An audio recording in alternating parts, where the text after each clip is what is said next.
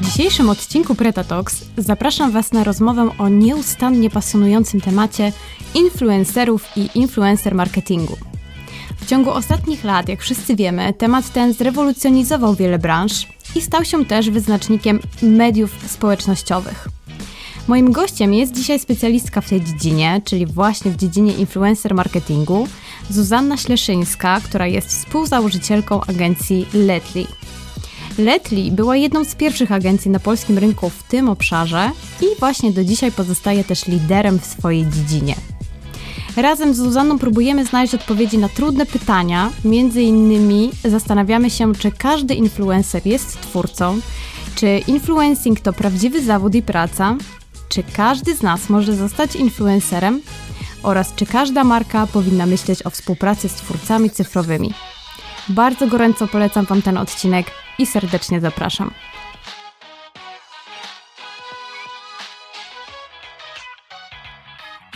Cześć, z tej strony Malwa i witam Was w podcaście Preta Talks. Dzisiaj moim gościem jest Zuzanna Śleszyńska, współzałożycielka i dyrektorka kreatywna Letli, czyli agencji, która zajmuje się influencer marketingiem. Cześć Zuza, witam Cię serdecznie. Cześć Malwa, dzień dobry wszystkim. Dzień dobry, dzień dobry. E, myślę, że już temat został troszeczkę zdradzony na wstępie, czyli będziemy sobie rozmawiać o influencer marketingu. I takie pytanie e, otwierające naszą rozmowę, e, bo nie chcę robić własnego wstępu, bo jestem ciekawa Twojej opinii. Jak dzisiaj ma się influencer marketing?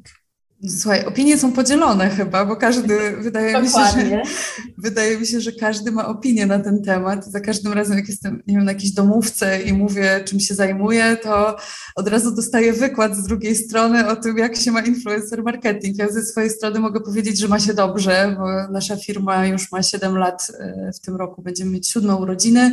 E, cały czas rośniemy, cały czas robimy coraz więcej kampanii, ciekawych rzeczy z influencerami.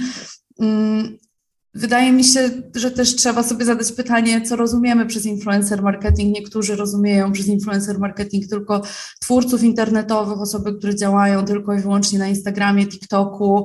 Um, I tutaj one, niestety, ta taka wąska definicja influencer marketingu i osoby, które są z nią kojarzone, mają dosyć złą sławę, że są tylko mhm. osoby, które sobie robią zdjęcia, Mm, my się staramy w pracy agencji poszerzać definicję influencera o twórcę internetowego. Ty też jesteś twórcą internetowym i z Tobą też moglibyśmy zrobić kampanię. Um, e, Zapraszam. Zapraszam, żeby ponegocjować. Dobrze. Ale y, dokładnie, myślę, że wejdę Ci w słowo, bo y, myślę, że to jest w ogóle bardzo ogromna i znacząca różnica, czyli że już nie mówimy o tych influencerach, y, tylko coraz częściej mówimy o twórcach twórcach kontentu, czy właśnie twórcach tak. internetowych. E, czyli, czyli zgadzasz się z tym, jesteś świadoma tego, że są te dwa bieguny, bo jak ja rozmawiam z ludźmi, to oczywiście jest środowisko, które mm, tak jakby w ogóle nie siedzi w temacie i uważa, że zawód influencer y, zasługuje tylko na takie prychnięcie z pogardą, bo co tak, to jest tak. zawód. Ale z drugiej strony myślę, że my, którzy siedzimy w branży, tak to nazwijmy, w różnych branżach tak naprawdę, bo to, to dotyczy każdej branży, ale którzy siedzimy w marketingu i po prostu jesteśmy w temacie, wiemy, że to jest nadal rosnący, powiedzmy, rosnąca tendencja, trend, prawda? Tak, tak, oczywiście, że tak. Wiesz, ja też się nie dziwię ludziom, którzy właśnie nie siedzą w banieczce i nie wiedzą, z jak dużą pracą się wiąże praca influencera czy twórcy internetowego, bo mm, finalnie dostajesz tylko zdjęcie, E, i ktoś sobie może pomyśleć, o dobra, no to robi całe zdjęcia cały dzień i co to jest, e, co to jest za, za problem. I my też często mm, nawet osobom z marketingu musimy tłumaczyć, e, jak długi i żmudny to jest proces tworzenia kampanii, że mamy bardzo dużo osób decyzyjnych, mamy mm, twórcę, który ma pomysł na siebie w internecie, więc to się musi zgrać. Wiesz, to nie jest projektowanie baneru na, y, nie wiem, na Onet czy na główną stronę y, jakiejś strony internetowej, e, tylko mamy jeszcze z drugiej strony kolejną osobę, która też ma opinię na temat tego, jak to ma wyglądać, czy ma jakąś swoją wizję. Także ten łańcuszek decyzyjny nam się, nam się bardzo wydłuża. E, I dlatego też wiem, mam na to jakąś powiedzmy tolerancję czy akceptację, że niektórzy tak mogą widzieć influencerów, że a to ci ludzie, co sobie robią tylko zdjęcia i biorą za to jakiś koszmarny hajs. Mhm. E, bo tak to wygląda z tej strony, jeżeli się w tym nie siedzi. Z mojej perspektywy jest to bardziej e, rozbudowane, żmudne, e, pracochłonne zadanie. E, no i też mam szacunek bardzo duży do tych ludzi, którzy, którzy tworzą, bo Mm, to są też pewne wyrzeczenia, o tym też pewnie będziemy sobie mówić e, dalej, e, z czym się wiąże praca influencera czy twórcy internetowego. No ale tak, tak właśnie to wygląda. A myślisz, że z czego się bierze właśnie e, trochę taka pogarda, bo to jest takie zjawisko, którego ja trochę nie rozumiem, bo internet, z internetem żyjemy już e, no, 20 lat to na spokojnie, e, także raczej znaczna większość z nas ma dostęp do internetu. Social mediami żyjemy już 10 lat też na spokojnie. I zastanawiam się, y, dlaczego tak ciężko jest ludziom zaakceptować, że właśnie bycie influencerem też jest, y, też może być zawodem, y, też może być sposobem na życie i nie tylko na chwilę, o tym też sobie porozmawiamy. Myślisz, bo sobie tak porównuję, są artyści, którzy też coś tworzą, malują obrazy i ktoś może powiedzieć, a co ty właściwie robisz, ty tylko tymi farbami się bawisz, ale nie ma takiego podejścia do artystów, tak? Oni mają jakiś prestiż, oczywiście to też wynika z całej historii tego zawodu, malarstwa, sztuki i tak dalej. I myślę, że to mhm. właśnie chodzi o to, że to jest taka nowość, e, która do nas przyszła kilka lat temu i my jeszcze po prostu nie umiemy zweryfikować, czy to jest na chwilę, czy to jest na stałe, czy to jest poważne, czy to jest e, totalnie niepoważne. Kurczę, ciężko mi to zrozumieć bardzo, naprawdę. Ja też bardzo y, nie rozumiem, jak można na przykład y, czytać artykuł na pudelku i potem pisać komentarze hejterskie, mhm. anonimowe. E, może to się wiąże z tym, że w teorii influencerem może być każdy.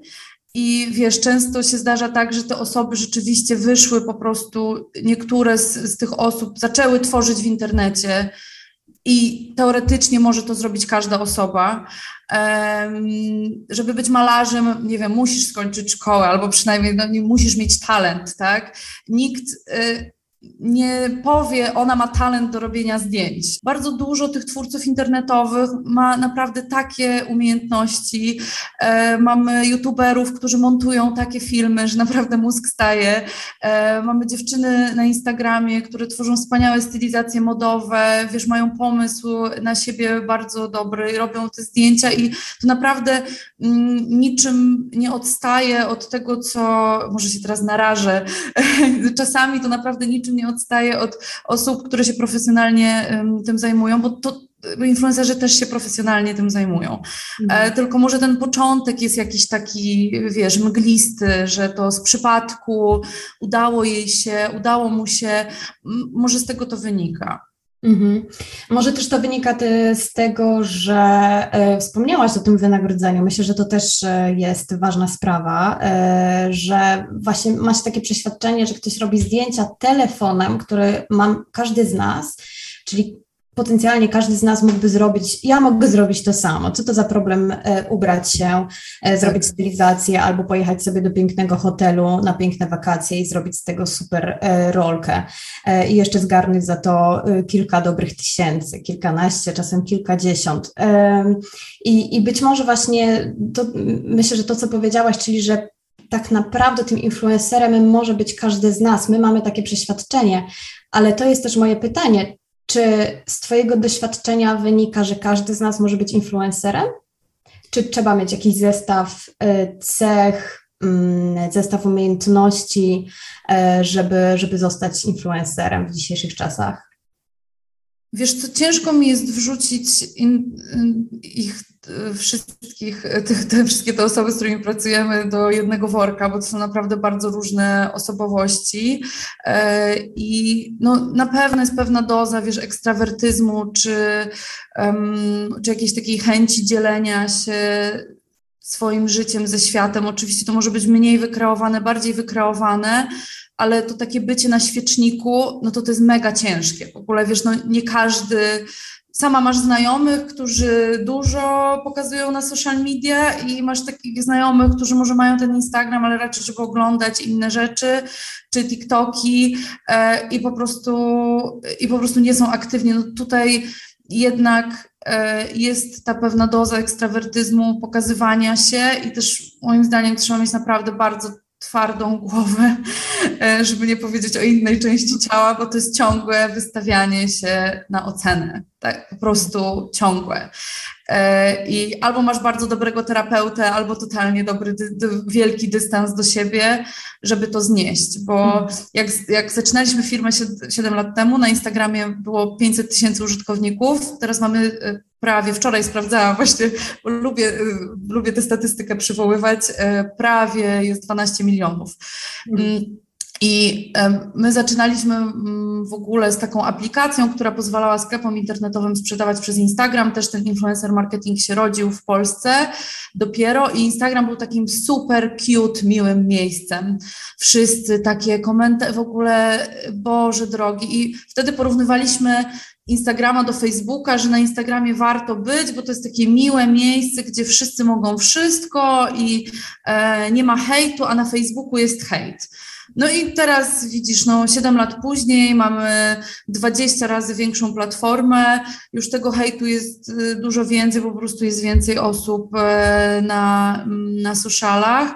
No i osoby, które tam są obecne, po prostu ciągle się mierzą z oceną, tak? I um, ciągle się mierzą z tym, że właśnie lajki, albo wróciłeś, wrzuciłaś tą rolkę wspaniałą wczoraj e, o algorytmie instagramowym, który się ciągle zmienia i wiesz, i frustracja, co tu wrzucać, czy zmieniać strategię, um, wiesz, no bo to jest ich praca, więc to jest ich zarobek, więc, um, więc to też jest e, jakiś stres.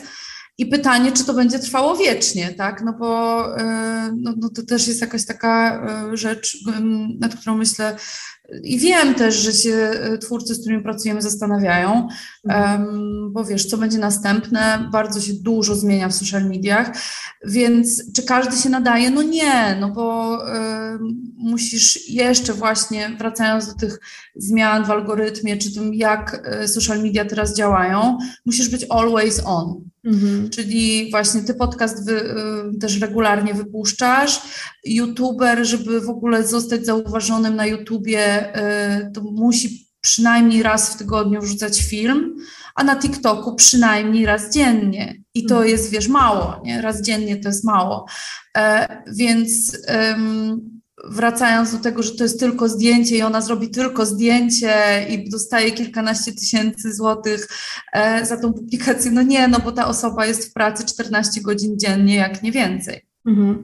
Tak, do tego dochodzi aktywność też na tych social mediach, bo wrzucenie filmu, zdjęcia, przygotowanie go tak naprawdę, obróbka i podążanie za tymi trendami, które zmieniają się w takiej makroskali, czyli to, o czym ty mówisz, trendy powiedzmy algorytmów na danej aplikacji. E, no akurat na Instagramie teraz e, jest jeden wielki kryzys i tak.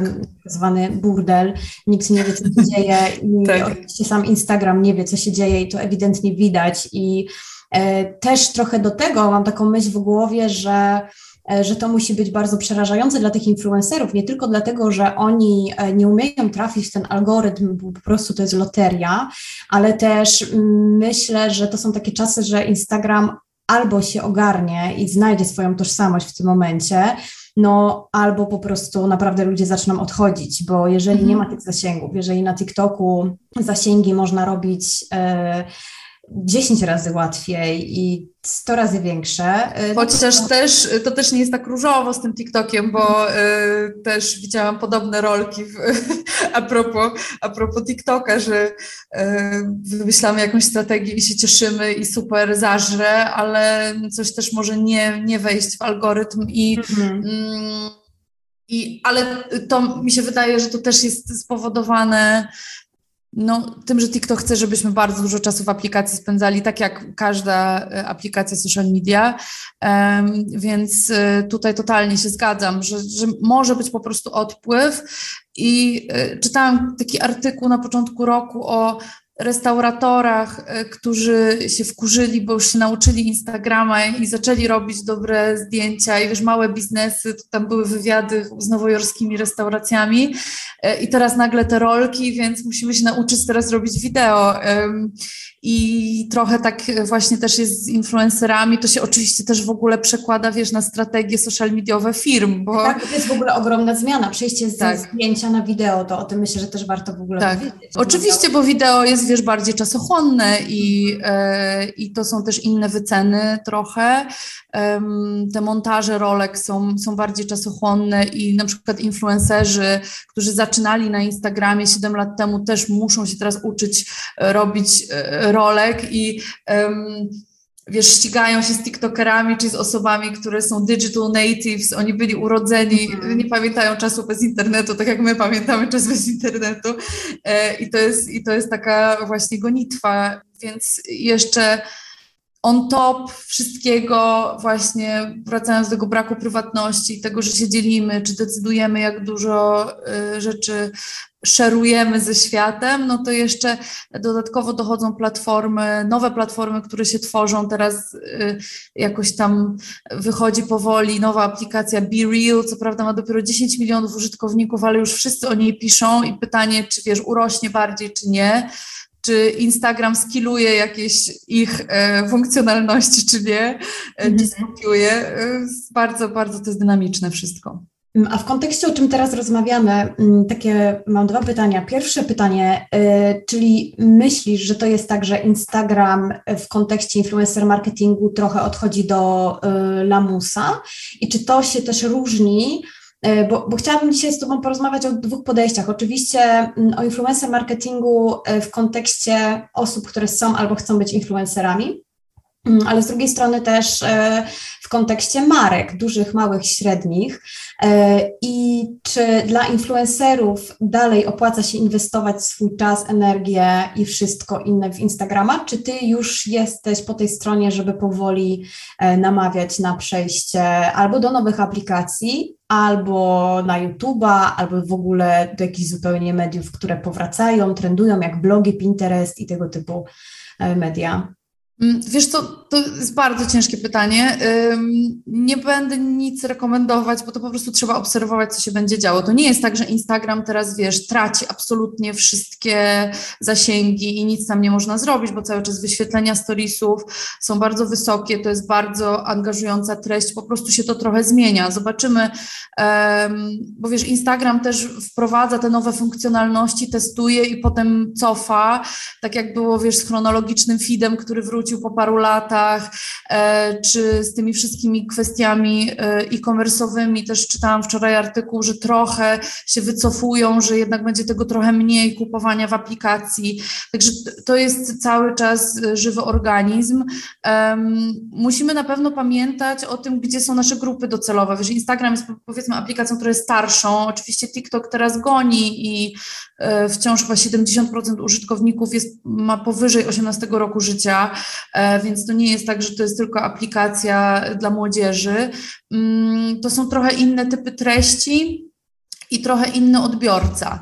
E, więc dla influencera po prostu w czym on się czuje dobrze, to, to ja bym tam została jak najbardziej i trzeba po prostu obserwować. Ja też rozumiem mm, tą frustrację, że te zasięgi tak spadają, ale no zapewniam Was, że Instagram to widzi i e, też czuje oddech e, na plecach TikToka czy innych aplikacji. No to jest, wiecie, ogromna korporacja, e, która ma ogromne działy badawcze i to jest w ogóle mega ciekawe, jak oni pracują nad tymi nowymi funkcjonalnościami.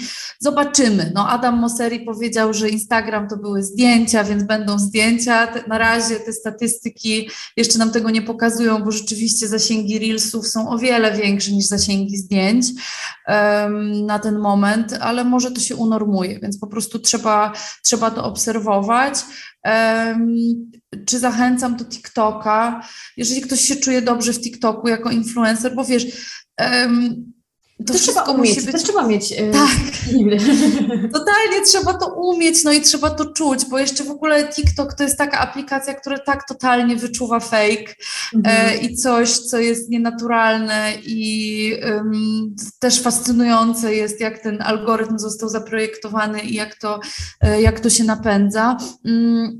Ale y, naprawdę to trzeba umieć, no bo wiesz, y, y, któraś z Kardashianek wrzuciła ostatnio TikToka, że wsiada do samochodu, spada jej telefon i cały internet mówi, o ona teraz chce być taka autentyczna, że jej spada telefon i jest dyskusja na temat tego, czy ona udaje to, że jest taka autentyczna, bo jej spadł telefon, czy nie. No to już takie absurdalne jakieś w mhm. ogóle dyskusje, e, ale wiesz, ludzie to wyłapują bardzo, bardzo szybko i co jest mega fajne w TikToku, to to, że trochę odczarował ten taki polukrowany świat Instagrama, bo tak Prawda. bardzo długo było. Bardzo długo tak było, że po prostu wszystko było wymuskane, po prostu y, sfacetunowane i oczywiście tak jest i są też odbiorcy, których, którzy chcą od, oglądać taki świat i ja też rozumiem Oczywiście, jeżeli sobie zdajemy sprawę, że to jest fejkowe, to, to możemy sobie y, taką perfekcję pooglądać, ale y, wiesz, TikTok też wprowadził na Instagram um, te storiesy, gdzie nagle widzimy jakąś influencerkę bez makijażu, co pamiętam kiedyś robiliśmy jakiś event, to chyba było 5 lat temu czy 4 lata temu i tam był taki masterclass makijażowy i makijażysta y, główny jednej z dużych marek powiedział, dziewczyny, to ja wam teraz pokażę, jak robić demakijaż. I ja tak patrzę, mówię, przecież no żadna w ogóle tego nie zrobi, nie? żadna nie zdejmie makijażu.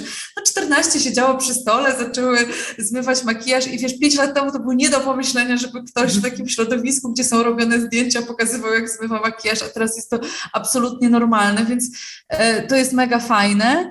I właśnie w czym się czujemy dobrze? No to jest, y, to jest y, i to widać. To mhm. widać i oczywiście możesz się nauczyć tych trików i tak dalej, ale wydaje mi się, że im więcej, im bardziej coś jest, tak wychodzi powiedzmy, no naturalnie, no nic na socialach nie jest naturalne, to tak, może jakoś tak effortless.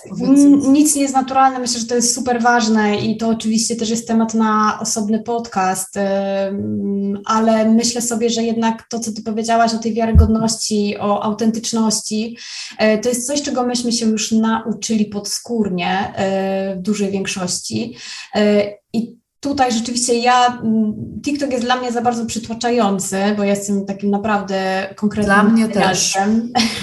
Dla mnie też. E, Instagrama bardzo lubię, e, lubię jego estetykę i ja lubię te piękne rzeczy na Instagramie, nie mówię sztuczne e, filtry, to nie o to chodzi, ale te rzeczy, które naprawdę są po prostu ładne, nawet wyciągają, pokazują piękne rzeczy, które są w prawdziwym świecie, tak? Bo tu nie chodzi tak. tylko o to, czy ktoś ma piękny makijaż i czy tak się obudził właśnie w tym makijażu, e, czy raczej mi chodzi o krajobrazy, o sztukę, modę, wnętrza i wszystkie te inne estetyczne rzeczy. Natomiast e, słowa kluczowe na social mediach w tym momencie, ja też się chyba zgodzę, że to jest e, wiarygodność i mm, autenty, autenty autentyczność.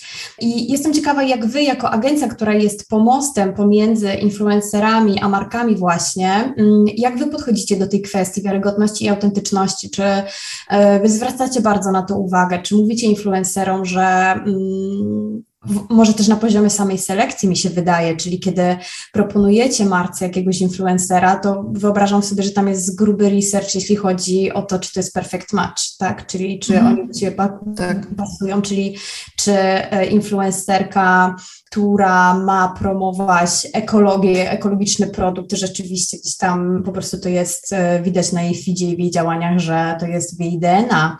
E, czy tak właśnie jest, że, że, że, że ta autentyczność, wiarygodność to jest w ogóle pierwsze, co przychodzi Wam do głowy, jeśli zaczynacie współpracę z jakąś marką, influencerem? Wiesz co, tutaj ten research rzeczywiście jest bardzo, bardzo duży i patrzymy, czasami niektóre firmy mają nawet swoje wymagania, jakieś do's and don'ts, czy jakieś e, listy mm, wymagań odnośnie influencera. Czasami to zahacza nawet o to, że nie można, wiesz, poruszać tematów politycznych i tak dalej.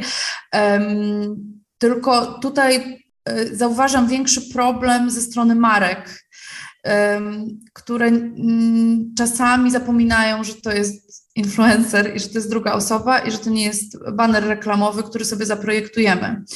E, I tutaj jest e, zwykle nasza większa jakaś taka dyskusja na ten temat, żeby powiedzmy obronić wizję influencera, z, w kontekście marki. Są marki, które dają nam super wolność, mówią, jeżeli ten influencer tak uważa, że postujemy o tej godzinie i że ten produkt ma tutaj być tak ulokowany, bo to nam da większe zasięgi, świetnie. Ale też jest dużo osób, e, czy dużo jakichś takich zespołów marketingowych, które forsują e, i kilują tę autentyczność ale wtedy mamy mniejsze wyniki i, i wiesz, e, i naprawdę to widać. To mhm. widać, że im, bar, im większa jest ingerencja w to, jak tworzy dany twórca, mm, tym te zasięgi siadają, bo wydaje mi się, że czasami widzimy tą koncepcję zupełnie w oderwaniu od e, grupy odbiorców, a my robimy content, który jest do określonej grupy odbiorców, która przez lata została zbierana e, u danego influencera, którzy są przyzwyczajeni do pewnej estetyki i wiesz, często się w komentarzach zdarza, że, widzi, że widzimy, nie, o, ty jesteś słupem reklamowym, znowu kolejna jakaś rzecz. Mhm. Chociaż w briefach też tutaj nie będę, e, wiesz, demonizować klientów, bo w briefach coraz częściej też dostajemy takie zapytanie, nie mają być słupem reklamowym. Mhm. To było moje, jest... Tak, tak. To, było moje kolejne pytanie o tak, tak. reklamowy, bo to jest chyba też bardzo gorąca, gorący temat e, w kwestii influencer marketingu, no nie? Tak, jest gorący temat, ale to jest też dosyć zabawne, bo, bo się śmieję, że przez pierwsze tam pięć lat branży zrobiliśmy słupy reklamowe z tych osób, mhm. e, bo było mega ciśnienie, żeby wszystko było takie super produktowe i żeby była duża widoczność logotypów i tak ten rynek się wykształcił i teraz jak chcemy cokolwiek zrobić na przekór, żeby nie było lokowania, my ostatnio zrobiliśmy taką kampanię y, dla laktacydu, gdzie w ogóle nie było produktu, no to mhm. przecież cała branża oszalała, że o jak to użycie i wiesz, i nawet Pudelek napisał, pomponik, mhm. onet, coś tam, bo była, była dobra historia. I sukces. E, I sukces, tak, i było gained media i można zrobić dobrze bez produktu. Oczywiście nie każdy produkt się tak da zrobić. Ja też E, tutaj się nie czaruję, że w przypadku launchu nowego produktu musimy go pokazać, ale jeżeli chodzi o te słupy reklamowe, problem jest taki, że branża jest bardzo mała. E, nam się może wydawać, że tych influencerów jest nieskończona liczba, e, nie wiadomo ile jest tych osób, ale tak naprawdę to jest zamknięta pula określonej liczby osób, które w przypadku niektórych marek, jakichś, nie wiem, bardziej premium czy bardziej niszowych, no to naprawdę to jest, wiesz, lista 100 osób i potem jest tylko wymienianie się na przykład marki kosmetyków premium, mhm. to jest przetasowanie. Ja pamiętam, kiedyś byłam na jakimś takim spotkaniu, był omawiany temat rynku francuskiego, gdzie um, dziewczyny mówiły, że influencerzy Armaniego i Saint Laurent i, i Lancome, oni się w ogóle we Francji nie zazębiają, że to są mhm. zupełnie inne, zupełnie inne osoby, zupełnie inne trajby. No u nas nie ma aż tylu osób, które mogłyby promować, um, promować marki um, premium dlatego, beauty. że po prostu ten rynek premium nie jest tak rozbudowany. Jeżeli dokładnie. w Francji, to nie ma do czego porównywać, prawda? Dokładnie tak, dokładnie tak. E, też, też jesteśmy zupełnie innym rynkiem, więc ta pula jest dosyć zamknięta, a chętnych jest bardzo dużo. Wiesz, my dostajemy bardzo dużo briefów e, i tych kampanii się dzieje bardzo dużo. Jeszcze ten influencer marketing zdecydowanie rośnie, co też na szczęście powoduje, że marki się trochę mobilizują i muszą robić coraz ciekawsze rzeczy. Mhm. E, czyli mamy właśnie współpracę z twórcami, czy współpracę z podcasterami, czy e, mamy współpracę z mniejszymi twórcami, czy, e, czy z mikroinfluencerami, czy wchodzimy w jakieś nisze. I to moim zdaniem jest super, bo gdybyśmy mieli tylko i wyłącznie oglądać ten feed, gdzie po prostu jest produkt przy twarzy, produkt przy twarzy, byśmy się zanudzili śmiertelnie. Więc to, że ten rynek jest taki mały też powoduje e, pewną mobilizację w działach kreatywnych dużych agencji i, i w działach e, marketingu czy brandu um, klientów. Um, no ale to jest wciąż problem, nie? bo widać, mhm. że ludzie są też trochę tym zmęczeni, że i widać te komentarze, o jednego dnia promujesz taki krem, drugiego dnia taki, to się w końcu zdecyduj. Ale mhm. są też influencerzy, których bardzo szanuję, którzy mówią, słuchajcie, nie, w tym miesiącu już nie zrobimy, bo mhm. mam za dużo, a poza tym w zeszłym miesiącu robiłam z tą marką i z tą marką, więc ja nie chcę, to będzie mało autentyczne, lubię ten brand, używam, e, bo myślę, że e, jeżeli chodzi na przykład o kosmetyki, gdzie jest bardzo duże duże nasilenie i duże nasycenie rynku. No, nikt nie ma jednorodnej półki i tutaj jest mhm. duże zrozumienie, że używamy y, różnych rzeczy, y, ale mm, to jest dla mnie spoko. Mówiłaś o tych banerach reklamowych i jedna sprawa to jest y, taki problem, że dawniej, dawniej jak się otwierało feed jakiegoś influencera, to rzeczywiście po prostu tam mm, więcej było produktu niż tej osoby, ale teraz myślę, że dalej niektórzy influencerzy, zwłaszcza ci, którzy um, stali, stali się jakimś wiralem i jeszcze nie, um, nie wyznaczyli sobie sam, nie wyznaczyli sobie strategii e, tak. takiej marketingowej, self-marketingowej powiedzmy. E, nie wiedzą dokładnie, co chcą reklamować, dlaczego chcą to reklamować i w jaki sposób to reklamować. Biorą wszystko, tak? Bo wyobrażam sobie, że to jest takie zachłyśnięcie się chwilową sławą, no bo nie, nie no dokładnie tak. celebryci pewnego Oczywiście. rodzaju, nasi współcześni celebryci. E, których podglądamy bardziej lub mniej. E, I w momencie, kiedy ktoś e, wiralowo osiąga w bardzo krótkim czasie zasięgi i wszyscy się na niego rzucają, bo to, co ja obserwuję też na tym rynku, to jest na pewno pewne trendowanie influencerów, czyli e, tak. teraz trendy jest ten influencer i wszyscy do tego influencera, e, a za miesiąc, dwa czy kwartał ktoś inny będzie trendy i wtedy wszystkie marki do tego. I myślę, że to też jest bardzo trudne, to o czym mówisz, ja też mam do tych influencerów ogromny szacunek, gdzie widzę, że ktoś ma duże zasięgi i na pewno mógłby zgarnąć więcej kasy, bo ostatecznie po prostu to o to się obija, ale tego nie robi, bo jest świadom tego, że co za dużo to niezdrowo i stawia sam tą granicę, y, ile właśnie kremów miesięcznie mogę pokazać. Kto mi uwierzy, że y, oczywiście kobiety używają kilku kremów, tak jak powiedziałaś, y, i, i nie z jednej marki, ale no umówmy się, że kremów pod oczy używamy najwyżej dwa na dzień i na noc, a nie tak, że po prostu we wtorek tak. używam e, tego kremu, a w czwartek używam innego kremu. I zastanawiam się też, czy z tego wynika to, że od pewnego czasu coraz więcej się mówi o tych mikroinfluencerach i widzisz, że to jest coś, co jest dalej aktualne, że właśnie mikroinfluencerzy, którzy mają mniej współprac, e, którzy przez to, że nie są tymi banerami reklamowymi, no cieszą się większą autentycznością y, wśród swojej społeczności.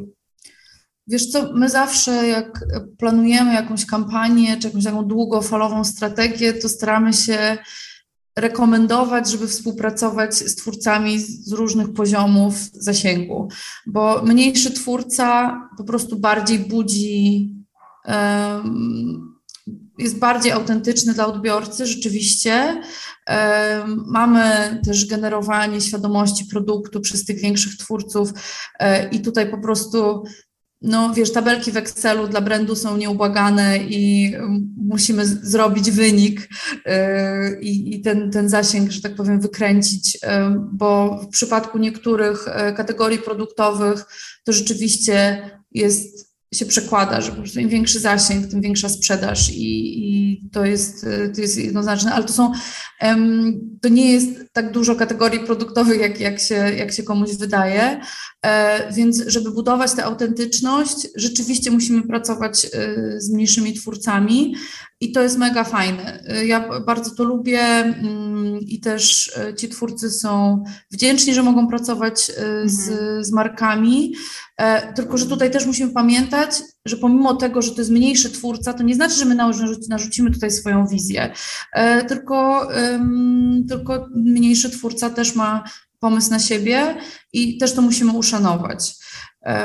Generalnie w branży niestety cały czas jest takie płacę wymaga, y, jest, y, mhm. pokutuje takie przeświadczenie mm, i bardzo często zapominamy i my musimy też przypominać czy markom, czy czy agencją, z którymi pracujemy, że oczywiście wiadomo, to jest współpraca komercyjna, ale tutaj ta druga strona też ma coś do powiedzenia. I to są po prostu różne cele. Różni twórcy dobierani do różnych kampanii nam zaspokajają różne cele, ale ja bardzo lubię zawsze to tak jakoś rozgraniczyć, że wiesz, nie wydajemy całego budżetu na trzy y, celebrytki, czy osoby znane z telewizji, mm, tylko jakoś to różnicujemy i, budujemy sobie tę autentyczność rzeczywiście. Czyli same zasięgi nie są najważniejsze, liczy się też przede wszystkim ten content, pomysł na siebie, no i oczywiście chyba to, co najważniejsze, to zaangażowanie społeczności? Tak, tak, zdecydowanie. Wiesz, im większy zasięg, też tym procentowo mniejsze dotarcie, yy, procentowo mniejszy reach. To jest yy, właśnie, im, przepraszam, im większa liczba followersów, yy, tym procentowo mniejszy reach, yy, zasięg, mieszam te słowa, yy, tym procentowo mniejszy zasięg, czyli procentowo do, docieramy do, do, do mniejszej, yy, mniejszej liczby osób, więc to też jest taki Vanity Metrics to się nazywa po angielsku, że wiesz, to w tabelce wszystko ładnie wygląda, jak współpracujemy z influencerką, która ma milion obserwujących, ale de facto zasięg jej posta e, to jest 100 tysięcy. E, więc możemy sobie też współpracować z kilkoma mniejszymi osobami, które nam dotrą do tej samej liczby osób. E, ja zawsze na szkoleniach, czy nie wiem, jak prowadzę wykłady ze studentami, to pokazuję te tabelki z naszych raportów wyciągnięte i mówię, zobaczcie, to jest influencer, który ma 250 tysięcy obserwujących, tutaj ma, który ma 100 tysięcy i wygenerowali dokładnie ten sam zasięg, więc musimy trochę patrzeć poza ten following. No i też ten związek taki z osobą, że my widzimy, że to jest osoba, która jest podobna do nas, prawdziwa, e, wiesz, która tam, tam czasami odpisze na komentarz, e, no to, to jest takie budowanie community, co też jest teraz mega ważne, że wiesz, tworzymy społeczności w internecie, znowu wróciły do łask zamknięte grupy na Facebooku, z tego bardzo dobrze korzysta Tołpa czy Reserved, e, czy jakieś, mniej, czy, czy jakieś marki, które widzą, że te konwersacje e, są bardzo ważne, że tak jak marka mówi, widzę ciebie i tak samo jest z influencerami, którzy mówią, widzę was, um, i tworzą, i tworzą społeczność. Oczywiście w przypadku wielkich takich mega influencerów, top influencerów jest to trudniejsze do zrobienia, ale też to jest inny poziom współpracy, inny poziom, e, poziom tworzenia treści. Mm, a jeszcze mm, zanim zamkniemy sobie temat od strony influencerów i przejdziemy do rozmawiania e, o influencer marketingu od strony e, właściciela czy marketingowca w większej firmie, to mm, jak ty widzisz przyszłość tych influencerów mm, w takim krótkowymiarowym e, terminie, czyli powiedzmy kilka najbliższych lat, ale też w ogóle czy to może być pomysł na życie, myślisz, czy to jest bardzo ryzykowne stwierdzenie i influencer musi przede wszystkim cechować się ogromną elastycznością i być przygotowanym na to, że za 10 lat już naprawdę będzie musiał odejść i, i, i zająć się czym, czymś po prostu innym, niekoniecznie przyziemnym, w takim cudzysłowie oczywiście. E, ale wiesz, no wyobrażam sobie, że w którymś momencie też taki influencer może mieć dosyć tych zmian. E, czyli kiedy my we dwójkę rozmawiamy o tym, że jesteśmy to, to, to, totalnymi millennialsami e, i TikTok jest, to już jest dla nas za dużo po prostu, jest taki, e, bardzo dużo bodźców tam jest, to wyobrażam sobie, że za 10 lat będziemy na pewno już w świecie jakimś meta, metavers e, i, i, i takiej alternatywnej rzeczywistości i, I ci influencerzy, którzy dzisiaj dobrze się bawią na TikToku, stwierdzą, że to też może jest dla nich już za dużo, prawda? Przyjdzie nowe mhm. pokolenie, które urodzi się w metaversie wiesz, próbuję się wczuć w skórę takiego influencera i spróbować złapać jakąś taką stabilizację po prostu na przyszłość, tak? E, I myślisz, że to, że, że to jest... Get że... a job. No, get a real job, tak? tak właśnie, nie, no właśnie tutaj e, powiedziałeś, że to jest role. Tak, tak, tak. prawdziwej pracy, w rzetówce najlepiej, bo to jest najbezpieczniej. E, ale wiesz, o co mi chodzi, czyli mm, czy może rozmawiasz z influencerami i, i widzisz, czy to jest tak, że to jest na chwilę, że teraz jestem influencerem, czy może właśnie to powinno być tak, że influencer który dobrze podchodzi, e, planuje swoją przyszłość też pod względem zawodowym i finansowym, jest świadom tego, żeby dobrze wykorzystać te swoje pięć minut i na przykład stworzyć markę, niekoniecznie odzieżową, jak wszyscy, e, ale po prostu stworzyć coś na kanwie tych e, zasięgów, mm. które, które ma. E, jak tutaj wyglądają Wasze rozmowy?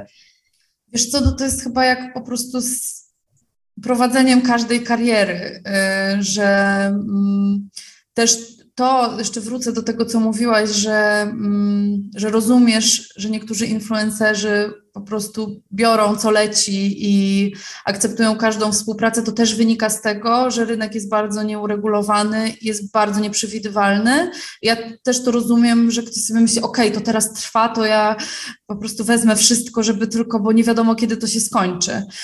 Nie, nie mam odpowiedzi na pytanie, jak się będzie rozwijał rynek influencerski, bo wiesz, cztery lata temu TikTok w każdej agencji w Warszawie, jak powiedziałaś TikTok, to wszyscy ci mówili, o, aplikacja dla gówniarzy, nie będziemy tego robić. No and mhm. here we are, po prostu wiesz, cztery lata później e, TikTok też zrobił ogromną akcję edukacyjną w każdej agencji i z każdym klientem i po prostu bardzo, bardzo strategicznie dobrze, e, dobrze to robi.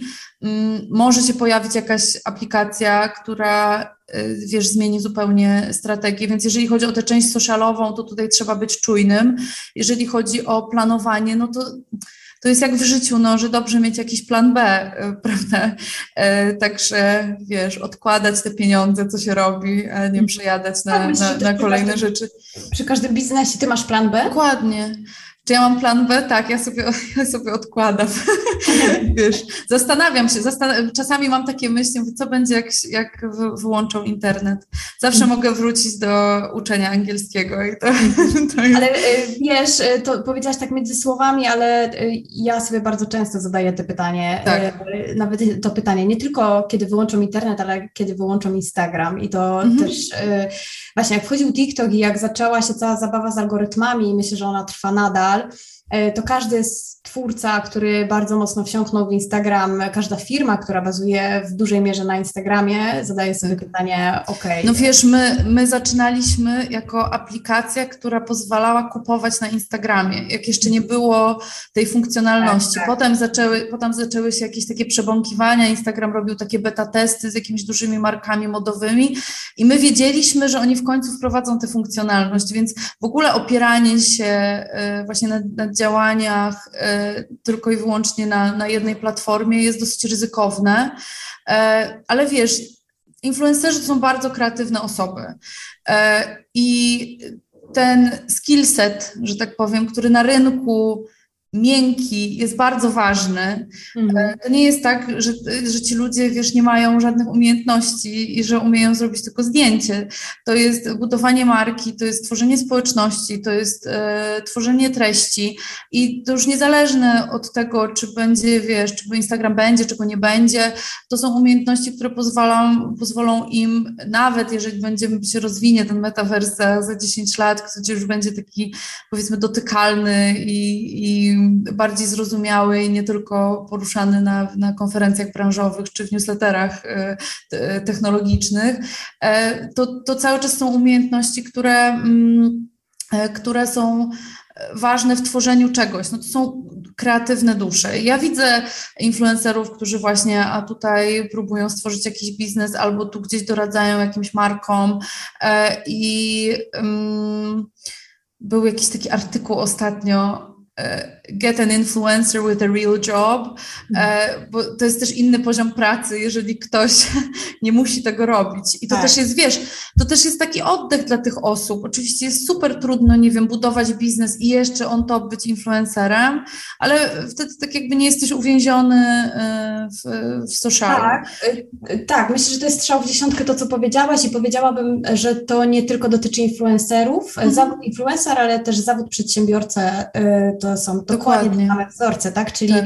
wszystko jest super, kiedy mm, my możemy sobie rozwijać swój biznes. Um, kiedy mamy zaplecze y, na etacie, to wtedy wszystko jest super, kiedy potem rezygnujemy z tego etatu, bo wydaje nam się, że będzie tylko lepiej, okazuje się, że nie jest najlepiej y, i potem zaczynają wracać do nas te myśli, a może by to połączyć, a może by mhm. częściowo złapać jakąś stabilizację, żeby po prostu nie musieć tego robić, żeby złapać ten oddech, o którym ty powiedziałaś, I trochę w kontekście tego chciałam Cię też zapytać, e, właśnie już tak biznesowo, e, Wy działacie 7 lat, rynek Wasza branża, rynek ogromnie się zmienił, o czym też mówiłaś w trakcie naszej rozmowy.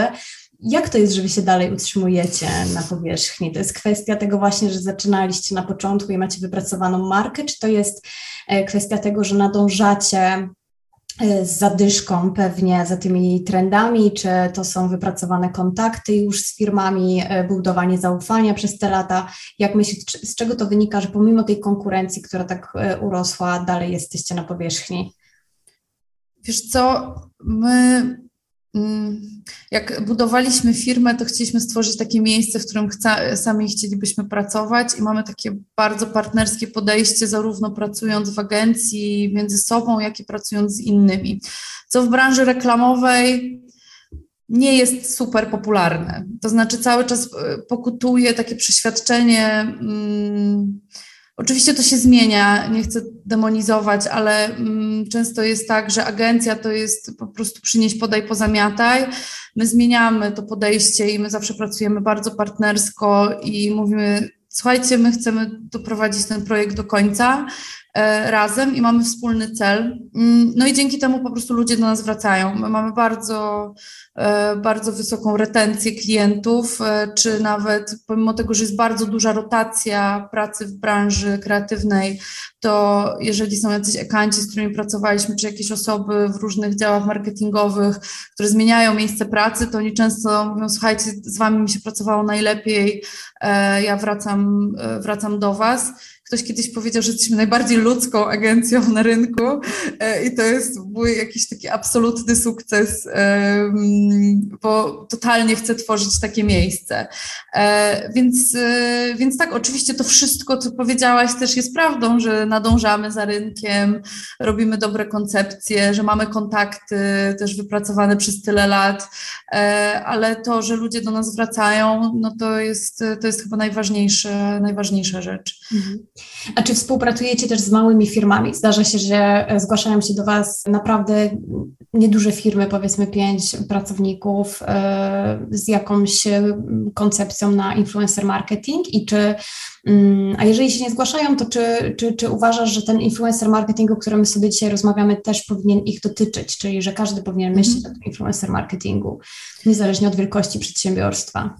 Wiesz co, to nie chodzi o wielkość przedsiębiorstwa, tylko o to, gdzie jest Twoja grupa docelowa. To jest tak jakby marketing 101. Um, musimy się zastanowić, czy osoba, do której chcemy mówić, jest na Instagramie, czy ona jest na TikToku, czy ona jest na Facebooku, bo y, wiesz, na Instagramie jest 11 milionów y, użytkowników, w Polsce mamy 40 milionów osób, czy 38 y, e, i czy oni tam są. E, jeżeli mamy taki biznes, który właśnie jest Y, powiedzmy instagramowy, E, no to moim zdaniem bez sensu na początku przepalać budżet na agencję, bo to są duże inwestycje. Ja zawsze, wiesz, ja mam też, prowadzę zajęcia na studiach podyplomowych i na studiach zwykłych e, z influencer marketingu i z, e, z budowania marki w internecie i to są zwykle właśnie osoby, które prowadzą swój biznes, więc zawsze mówię, że na początku też, żeby zrozumieć potem, jak się pracuje z agencją, lepiej to robić samodzielnie i E, i, czasami jak przychodzi do nas marka z pewnym budżetem, e, mówimy, słuchajcie, to bez sensu, bo nasze FINA zje wam trzy czwarte, trzy mhm. czwarte tego, tego waszego budżetu, a jak weźmiecie sobie osobę, która jest obyta w social mediach e, i ma dobrą, dobrą znajomość tego i czasami sami ci właściciele tych małych firm dokładnie wiedzą, do kogo chcą mówić. Mhm. Natomiast markom, które są na Instagramie, ich grupa docelowa jest na Instagramie, mhm. polecasz w 100% y, rozglądnięcie się za tą formą marketingu i przeniesienie budżetu, który y, bardzo łatwo można przepalić y, na reklamę na Instagramie, Facebooku, właśnie zainwestować tą kasę w, we współpracę nawet z jakimś mikroinfluencerem, tak, ja myślę, że wiesz, to wszystko jest kwestia testowania, e, czyli mm, musimy pamiętać, że tych kanałów komunikacji z użytkownikiem to mamy chyba ponad 300 i influencer marketing jest jednym z nich. Oczywiście są marki, które wyrosły na influencer marketingu, jak Local Heroes na przykład, dziewczyny, wiesz, wysyłały e, paczki do, do, do, mm, do polskich twórców, do zagranicznych twórców mm -hmm. i mhm. są marki, e, czy Daniel Wellington, e, ta marka zegarków szwedzka, która tylko i wyłącznie budowała się, e, budowała swoją, e, swoją mm, markę na influencerach, tylko to są, wiesz, masowe działania, więc wiesz, jeżeli mamy bardzo drogi produkt, to też dla nas będzie super inwestycja. E, moi znajomi ostatnio założyli, stworzyli markę Piżam Premium, wiesz, ta piżama kosztuje 1000 zł, no to gdyby chcieli zaspamować cały internet i wysłać do, do wiesz, 300 influencerów, no to nagle nam się robią koszmarne koszty, więc to wszystko naprawdę trzeba, wiesz, mierzyć siły na zamiary i po pierwsze na początku wiedzieć w ogóle, co my chcemy komunikować, bo to jest duży problem. Też mam um, często, jak rozmawiam z twórcami marek przeróżnych, to tam jest zagubienie w ogóle, do kogo my chcemy mówić. Więc jeżeli już wiemy na 100%, że chcemy mówić do kogoś, kto korzysta z Instagrama, to jest to, e, jest to rzecz do mm, zdecydowanie do, do rozważenia. E, I jest też bardzo dużo, wiesz, polskich marek, które super się promują na socialu i też influencerzy lubią polskie marki dobre jakościowe, jakościowo i można to zrobić bezkosztowo i w barterze. E, I po prostu, jeżeli masz fajną historię za produktem, mm, i jakieś takie podstawowe umiejętności rozmowy z drugim człowiekiem, e, bo to, to jest ważne, no wiesz, no z drugiej strony mamy, mamy jednak człowieka, więc tutaj ten, te soft skills są bardzo ważne, no to, e, to jak najbardziej, mhm. tylko testować i mierzyć. E, to jeszcze na koniec zadam Ci pytanie, bo cała ta rozmowa gdzieś podskórnie kręci się wokół kontentu, budowania kontentu, mhm. zarówno na potrzeby marki, jak i potrzeby influencera. Mm, I co dzisiaj jest takim Twoim zdaniem wyznacznikiem dobrego kontentu? Jakbyś tak miała podsumować albo po prostu wypowiedzieć jakieś słowa, które teraz Ci się kojarzą, co influencer, ale też marka powinna naprawdę sobie wziąć do serca, jeśli chodzi o budowanie kontentu dzisiaj? No, to będzie brutalne, co powiem, ale to, co jest wyznacznikiem dobrego kontentu, to jest to, co działa. Niestety. No i teraz y, to jest tutaj taki konflikt i też czasami rozmawiam z influencerami, którzy mówią, wiesz Zuza, ja wiem, co żrę, ale niekoniecznie to jest moje. I to jest, wiesz, dyskusja, czy lecimy w to, co żrę, czy zachowujemy autentyczność. Um, marki teraz znowu wracają do tego, um, znowu do, do łask wraca user-generated content, szczególnie na TikToku, który wiesz, jest jak dla mnie jest słabej jakości, jest źle oświetlony, mm. nie jest super ładny i wiesz, i te, te, rzeczy, którymi ja się zachwycam, no niekoniecznie zachwycają y, innych ludzi. Um, no i teraz wyznacznikiem y, niestety, yy, tak mi się wydaje, czy no niestety, niestety, no po prostu taki mamy świat. No ja tutaj nie będę płakać, że wiesz, o kiedyś to było, bo kiedyś wszystko na Instagramie było ładne. No, no nie, no bo po prostu te platformy się zmieniają i ewoluują. Z perspektywy marki yy, dobry content to ten, który konwertuje. Z perspektywy influencera no widzisz, no ciężko powiedzieć, bo niektórzy y, bardzo śledzą to właśnie, jak te zasięgi im rosną, jak te wyświetlenia rosną, y, ale na przykład y, ostatnio odkryłam trzecią najpopularniejszą youtuberkę kulinarną na świecie. To jest babcia w Meksyku, której wnuczka kręci, kręci filmy i to jest to jest prze, no, przepiękne, to jest naprawdę serio, ma trzecie największe wyświetlenia filmów, gotuje u siebie e, na piecu takim e, opalanym drewnem mm, i wiesz, mega autentyczne, super się, super się, e, super wyświetlenia. Jest to inne, też mi się wydaje, że słuchaj, jest nas tak dużo, i tego kontentu jest tak dużo, że odpowiedź jednoznaczna na to pytanie, to bym tutaj się pogrążyła jako reklamiarz. E, I, i, naprawdę to, I naprawdę to zależy, ale też jest bardzo... Mm, no, no nie zazdroszczę, szczególnie influencerom, czy szczególnie też markom, które na przykład mają jakiś pomysł na siebie i to jak chcą, żeby e, być prezentowane w social media, że widzą, że coś jest bardzo spójne z ich DNA, e, ale niekoniecznie się klika. No i... Mhm. Myślę, że to jest dylemat tak. w ogóle naszych czasów i osób, które, które po prostu mają jakieś przemyślenia, czasami za dużo rozmyślają.